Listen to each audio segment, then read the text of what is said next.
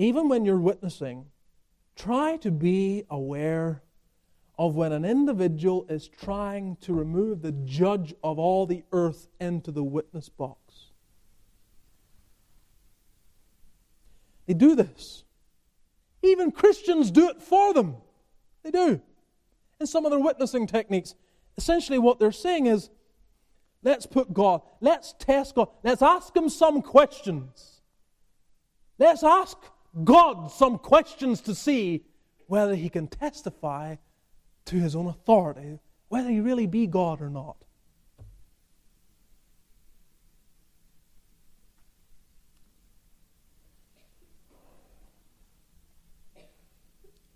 Again, open up your Bible. Read from Genesis chapter 1, verse 1. God is not trying to prove to you his own existence.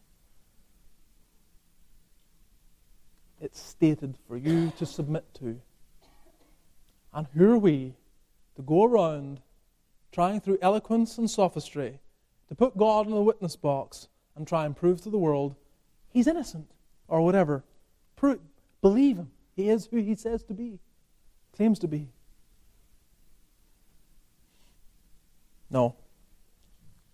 No, we must preach in such a way that establishes the authority of the Word.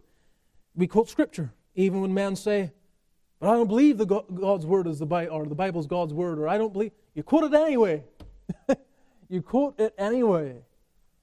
You bring the Word of God to them. Don't enter into all their silly arguments.